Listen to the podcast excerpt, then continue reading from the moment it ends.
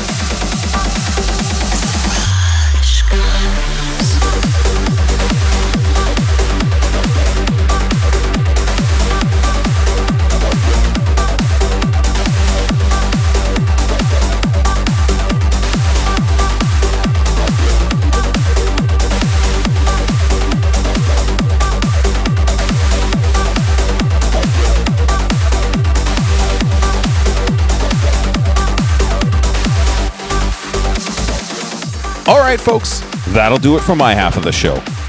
That last track was the Collide bootleg of Motorcycles as the Rush Comes. It's now time for my next guest. He is a DJ and producer from Calgary, Canada.